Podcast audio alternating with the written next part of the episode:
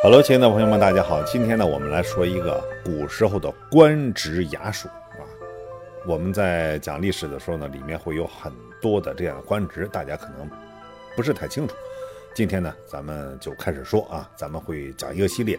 今天咱们先来说一个司徒。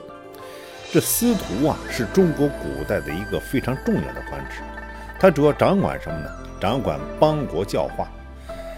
司徒这个官职是在西周的时候设置的，但是在秦代的时候呢，司徒这个职称就没了。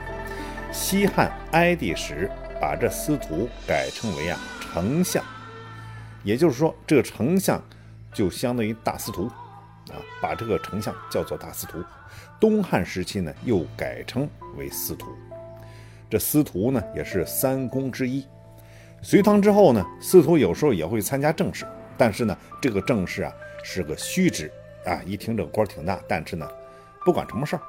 到了清代的时候啊，一般称户部尚书是大司徒。所以说，你听到谁是户部尚书，其实呢，他和大司徒是一等级的，是同一等级的。好，司徒咱们今天就说到这里，明天或者下期呢，咱们再说说司空、司马等等等等。